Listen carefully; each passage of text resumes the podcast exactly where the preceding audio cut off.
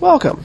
My name is Richard Pogge, Professor of Astronomy at The Ohio State University, and it is my pleasure to welcome you to the Autumn Quarter 2007 edition of Astronomy 161, Introduction to the Solar System, a course being taught at The Ohio State University main campus in Columbus, Ohio. Over the next 10 weeks, we will undertake an exploration of the development of our understanding of the solar system, from the earliest naked eye observations recorded in human history to the most recent exciting results from spacecraft and from telescopes, not only on our solar system, but on the exciting new discoveries of solar systems around other stars. Astronomy 161 is part of a two quarter sequence with Astronomy 162 that is designed for non science majors seeking to fulfill their general education curriculum requirement in the natural sciences at Ohio State. The lectures are pitched at a descriptive level with a judicious use of quantitative examples. We're not going to completely eliminate the math because, after all, science, like astronomy, is a very quantitative field and numbers are very informative. But it's not about the math and the derivation like a major's course would be. The real main emphasis here is on the ideas, the science behind what we've learned, and especially we're going to be taking a semi historical approach in many cases because it's important to not only know what we know, but how we've come to know that and the process that we know that, of course, that is science. And a lot of this course is to teach what science is all about and use astronomy as a way of illustrating that. The lectures are designed to be listened to as a sequence as part of the entire class.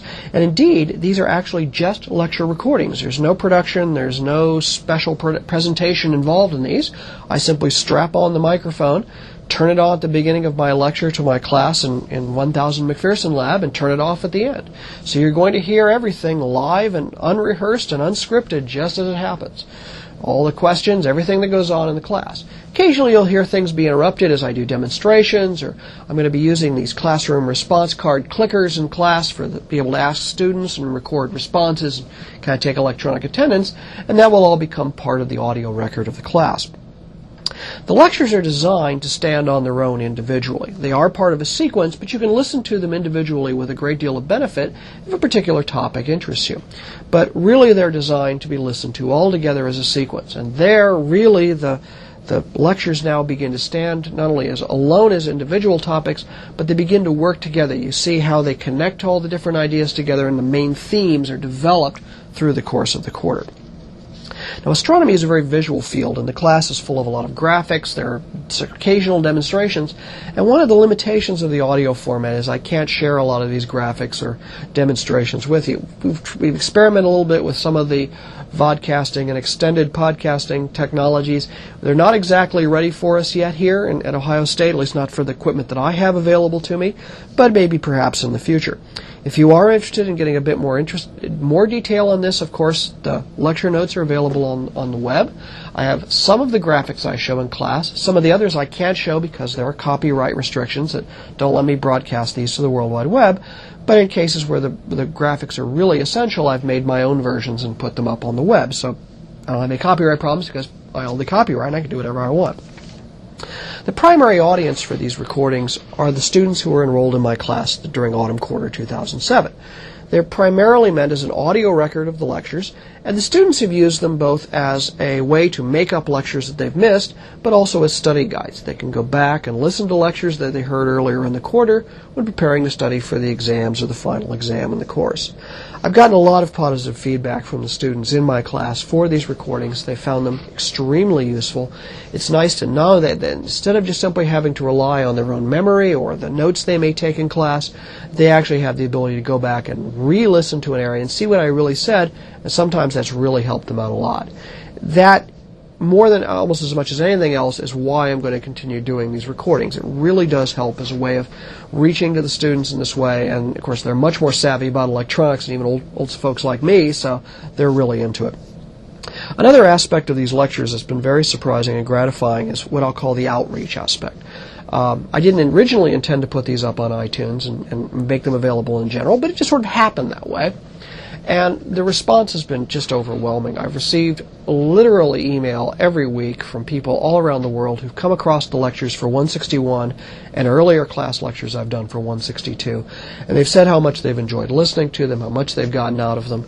Lots of, just a whole bunch of different types of listeners. I have a lot of them are lifelong learners, people who just wanted to take a college course in astronomy, never had the chance, and this is their chance to just listen in on, on a university level course, no holds barred, and, and really just get a lot out of it. A lot of people listen to them just recreationally. They're interested in the topic. It's uh, easy, digestible chunks as these sort of 40, 45 minute lectures. For a lot of people, that's exactly the length of an automobile commute and it's it's worked out great for a lot. I hear from a lot of people who listen to them while commuting to and from work. Uh, even long haul truckers I've heard from who've listened to these lectures while they're on the open road, and it lets them listen to something a little bit more than just music and actually learn as they're driving along. Um, our upper administration here at Ohio State has said they really want Ohio State to become a global university maybe this is a way of helping to do that. It, it's really surprising what the global reach is. So I'm going to continue, because of the response has been so great, I'm going to continue making these lectures available year after year as I teach this course. They'll always be free and they'll always be available on the internet. You can go through iTunes or direct to my website. You're welcome to listen to them and share them with your friends. And if you want to send me an email and tell me how you've come across them and whether you liked them and how you're listening to them, please do. I can't guarantee a response. I get a lot more email than I can handle nowadays, but if you have questions, I might even try to answer them if I have time, but of course, I will be giving priority to the students who are in my class. But I want to extend a special welcome to all of you listening from the outside. The students actually really like it. They like knowing that they're in a class where there may only be a hundred of them in the room, but there may be literally hundreds more listening in to us, not exactly in real time, but who are taking the course with them. And I think that's just a great aspect of the internet, and I want to keep doing it.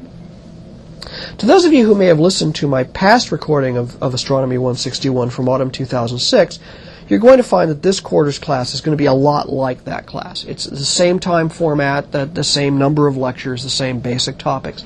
A few things will change. I'm going to make a few make a few ma- big changes in a couple of lectures and add new material and take out some old stuff. But by and large, it's going to be the same basic syllabus partially because I'm a little lazy and I'm, I'm, teaching this again in a very busy time. I don't have time to develop a whole new course, but also because it, it, it's really a format that works for me and I want to keep using it and developing it. There'll be subtle differences, but you're certainly welcome to listen to it. And again, um, just cut, keep this from going on too long. And welcome to the course. Uh, we're going to be going through approximately 45 lectures for between now and the 30th of November 2007. Uh, we're going to cover a tremendous amount of material, and it looks like it'll be a lot of fun. So the lectures will be going to begin, probably be posted by the 20th or 21st of September, depending on how long it takes to get through the internet system. And uh, welcome and uh, enjoy the quarter.